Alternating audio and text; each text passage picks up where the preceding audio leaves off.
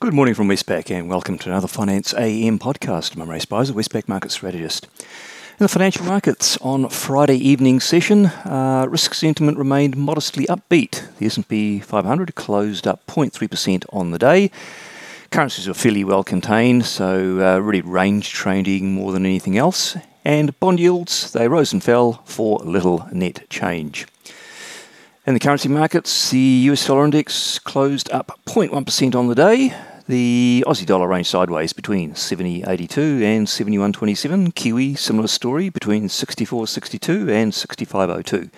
And the Aussie Kiwi cross also ranging sideways between 109.34 and 109.70.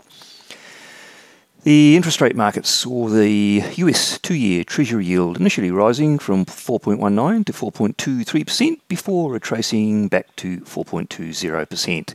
And the 10 year also had an up and down trajectory, up from 3.52 to 3.56 and back down to 3.50. Uh, part of the reason for the pullback later in the session might have been uh, some fairly benign inflation expectation readings, which I'll uh, point out in a second. Uh, commodity markets, Brent crude oil fell 1.3% to $88, copper fell 0.7%, gold was unchanged, and so too was iron ore at $127. Now, the uh, data that the markets were watching were the US personal income and spending report, not so much for those two items, but for the uh, component which is called the core PCE deflator.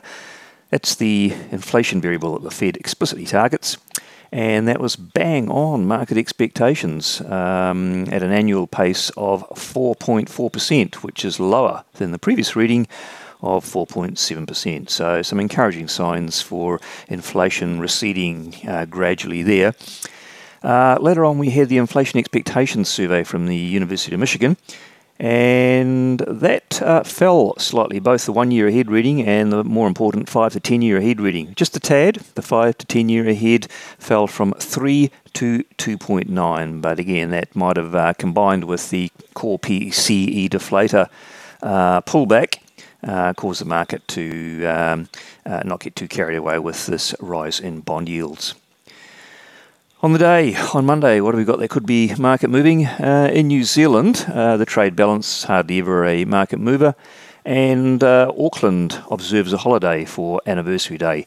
Uh, that said, the New Zealand markets will remain open, um, but probably much less liquid than usual.